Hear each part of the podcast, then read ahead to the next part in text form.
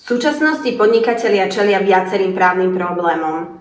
Týkajú sa najmä pracovnoprávnych vzťahov, obchodnoprávnych vzťahov či platenia daní a odvodov.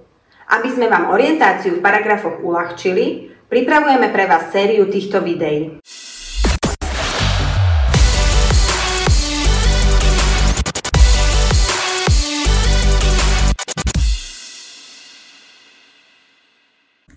Najčastejšie otázky týkajúce sa home office. Množstvo podnikateľov sa momentálne snaží preradiť zamestnancov na inú prácu alebo im dať prácu na doma. Zozbierali sme najčastejšie otázky týkajúce sa home office. Môže zamestnávateľ nariadiť home office? Pokiaľ má zamestnávateľ podozrenie, že niektorý zo zamestnancov je infikovaný alebo predstavuje riziko, môže sa s ním dohodnúť, že bude dočasne vykonávať prácu z domu. Prácu z domu nie je možné zo strany zamestnávateľa vynútiť. Vždy musí ísť o dohodu medzi zamestnancom a zamestnávateľom. Ak zamestnanec nesúhlasí s home officeom, tento nie je možné realizovať.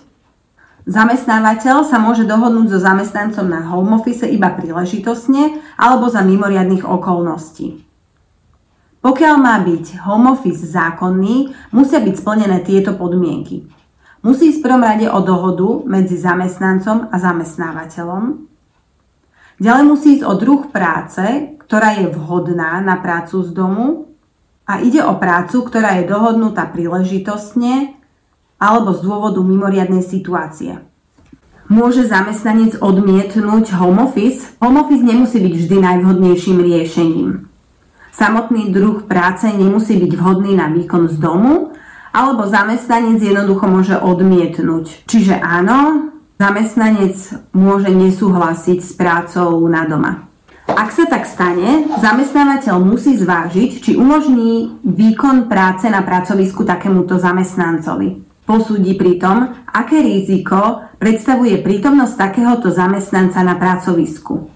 Na základe toho príjme potrebné opatrenia na zabezpečenie ochrany zdravia ostatných zamestnancov. Ak zamestnávateľ neumožní prítomnosť takéhoto zamestnanca na pracovisku, považuje sa to za prekážku na strane zamestnávateľa.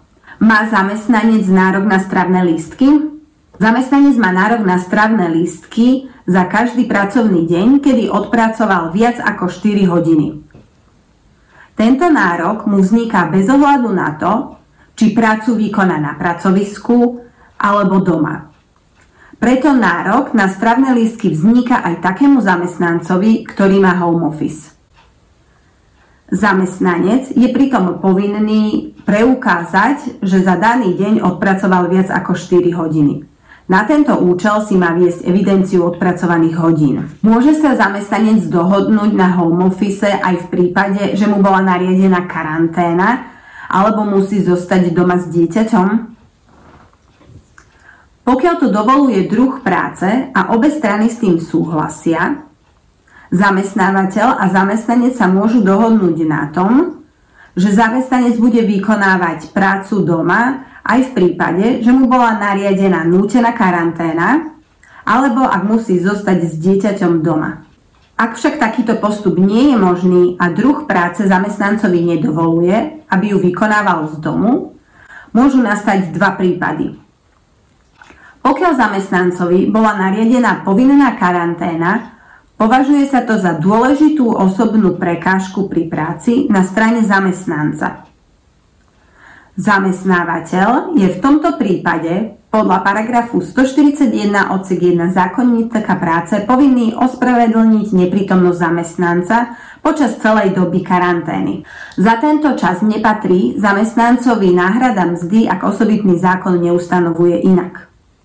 Zamestnanec má počas celej doby karantény nárok na náhradu príjmu.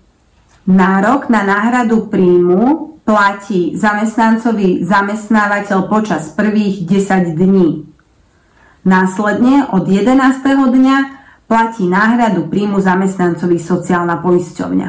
Ak zamestnanec zostane doma s dieťaťom z dôvodu, že škola bola v nadväznosti na opatrenie Úradu verejného zdravotníctva zatvorená, považuje sa to za prekažku v práci na strane zamestnanca. Ani v tomto prípade nemá zamestnanec nárok na náhradu mzdy. Zamestnanec má však právo na ošetrovné. A to v prípade, že má dieťa, ktoré má do 10 rokov. O podmienkach uplatnenia ošetrovného budeme hovoriť v ďalšom videu. V snahe pomôcť podnikateľom sme na našej webovej stránke lánikovagru.sk zriadili podstránku týkajúcu sa výlučne koronavírusu. Nájdete tam užitočné informácie, videá, ale aj online bezplatnú právnu poradňu. Ak máte akýkoľvek právny problém alebo si neviete s niečím rady, neváhajte nás kontaktovať prostredníctvom tohto formuláru. Snažíme sa promptne odpovedať na všetky vaše otázky. Sledujte nás na sociálnych sieťach. Pravidelne vám prinášame množstvo užitočných informácií a praktických rád z oblasti práva a podnikania.